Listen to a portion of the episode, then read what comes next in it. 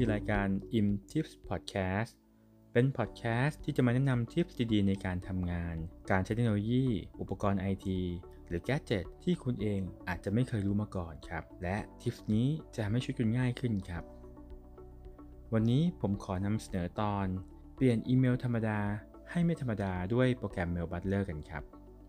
ทุกวันนี้เราคงต้องใช้เวลานานอยู่กับอีเมลใช่ไหมครับ เพื่ออ่านและตอบอีเมล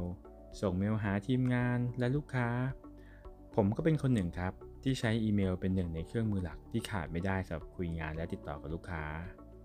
โดยเฉพาะช่วงโควิด -19 นี้ หลายท่าน work from home ก็คงต้องใช้อีเมล สื่อสารส่งงานกันมากกว่าเดิมใช่ไหมครับ เมื่อก่อนผมมักจะเจอปัญหา 4 ข้อนี้บ่อยๆ ครับ ในการใช้งานอีเมลทำให้ผมต้องหาทางแก้ครับ ปัญหาแรกผมชอบลืมส่ง attach file ในอีเมล เวลาเราเขียนอีเมลหาลูกค้านะครับ ให้เปิดอ่านเอกสารที่เราแนบไปด้วย แต่พอกดส่งจริง เราจะลืมแนบไฟล์ครับ ต้องส่งไปให้ลูกค้าใหม่ทำให้เกิดความสับสนเพราะเมลไปทับซ้อนกัน ปัญหาที่ 2 บางสถานการณ์ครับ เรารีบเช็คเมล เรารีบพิมพ์ตอบใช่ไหมครับ พิมพ์เสร็จปุ๊บ กดเซ็นปั๊บ อีเมลเด้งออกไปแล้ว แต่ดันนึกขึ้นได้ครับว่าต้อง CC ทีมงาน หรือว่าต้องพิมพ์เพิ่มเติมบางเรื่องเข้าไป เราต้องส่งเมลตามไปอีกอันทำให้เมลซ้ำซ้อนเหมือนกันครับ ปัญหาที่ 3 บางอีเมลนะครับ แม้เป็นเรื่องที่เราไม่ได้รอการตอบกลับ แต่เราก็อยากรู้นะครับ ว่าคนรับเมลได้เปิดอ่านแล้วหรือยัง เผื่อจะโทรไปตามงาน โทรไปคุยงาน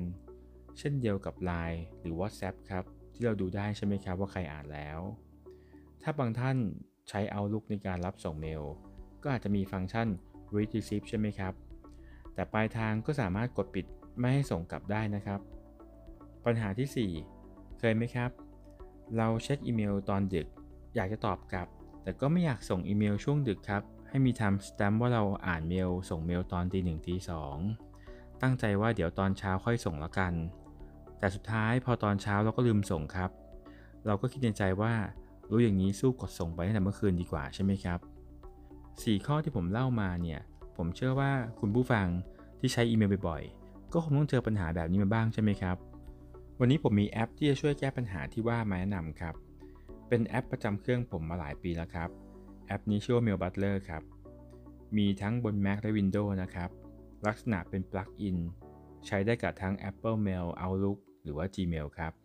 ตัว Mail Butler เนี่ยมีฟังก์ชันมากมายเลยครับ ที่ช่วยให้เราทำงานกับอีเมลได้สะดวกขึ้น แต่ที่วันนี้ผมจะเล่าให้ฟังก็จะเป็น 4 ฟังก์ชันหลักที่ผมใช้แก้ปัญหาข้างต้นนะครับ Mail Butler ช่วยผมแก้ปัญหาแรกได้ เมื่อเวลาเรากดส่งอีเมลครับ ถ้าแอปเห็นว่าในเนื้อเมลมีคำว่า attachment หรือ attach file แต่ไม่มีไฟล์แนบอยู่ แอปจะเด้งเตือนเราครับ ถามเราว่าเราลืมแนบไฟล์หรือเปล่า แต่ถ้าเราพิมพ์อีเมลเป็นภาษาไทยใช่ไหมครับ เราสามารถไปตั้งเสริมได้ครับ ให้ระบบตรวจเช็คคำว่าไฟล์แนบ หรือว่าแนบไฟล์ หรือว่าคำว่าแนบเฉยก็ได้ครับ แล้วเราจะไม่มีการลืมแนบไฟล์อีกเลยครับ ส่วนปัญหาที่ 2 Mailbutler จะมาช่วยด้วยการตั้ง timer ให้ครับ อย่างเช่นว่า เมื่อเรากดส่งเมลแล้วใช่ไหมครับ ตัวแอปจะนับถอยหลังให้เราครับ ก่อนที่จะส่งออกไปจริง ๆ เช่น เวลาผมกดส่งอีเมลใช่ไหมครับ แอปจะเด้งเตือนครับ นับถอยหลัง 10 วินาที หลายครั้งที่ผมนึกได้ว่าต้องมีการแก้ไข หรือว่ามีการเพิ่มเนื้อหาเมล ผมก็สามารถจะกด unsend ก่อนครบ 10 วิได้ครับ แล้วค่อยกดส่งอีกทีหนึ่งตอนที่แก้เสร็จแล้ว เรื่องถัดมา Mail Butler จะช่วยให้เราทำให้อีเมล กลายเป็นลักษณะเหมือน Line หรือ WhatsApp ครับ โดยการที่ทุกอีเมลที่ส่งออกไป จะสามารถ track ได้ว่าฝั่งตรงข้าม มีการเปิดอ่านเมลแล้วหรือยัง และเปิดอ่านไปตอนกี่โมงครับ โดยที่ในโปรแกรมจะโชว์เป็นเครื่องหมายถูกให้ครับ ว่ามีการอ่านไปแล้ว แล้วก็อ่านไปตอนกี่โมงทำให้เราสามารถจะกะได้ครับ ว่าเราควรจะโทรไปหาผู้อ่านหรือยังเผื่อจะคุยงานหรือสั่งงานต่อได้ครับ ส่วนเรื่องสุดท้ายแอปนี้สามารถตั้งเวลาได้ครับ ว่าเราต้องการให้เมลถูกส่งออกไปตอนกี่โมง เช่น ถ้ารารู้นะครับว่าทางลูกค้าของเราชอบอ่านอีเมลตอนเช้า ช่วง 9 ถึง9โมงครึ่งเราก็ตั้งเวลาเลยครับ ให้เมลเนี่ยถูกส่งออกไปตอน 9 โมงหรือ 9 โมงครึ่งตั้งแต่ตอนกลางคืนได้เลย เป็นอย่างไรบ้างครับ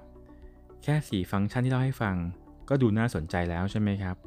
จริงๆ แอปนี้ทำได้หลายอย่างนะครับ แต่ผมขอเล่าให้ฟังอันที่ผมใช้บ่อยๆก่อน ไม่อย่างนั้นพอดแคสต์นี้คงจะยาวเกินไป อยากให้ทุกคนลองไปใช้กันดูนะครับ เชื่อว่าจะทำให้การรับส่งอีเมลของคุณง่ายขึ้น และถ้าใช้แล้วชอบไม่ชอบอย่างไร อย่าลืมมาคอมเมนต์กันด้วยนะครับ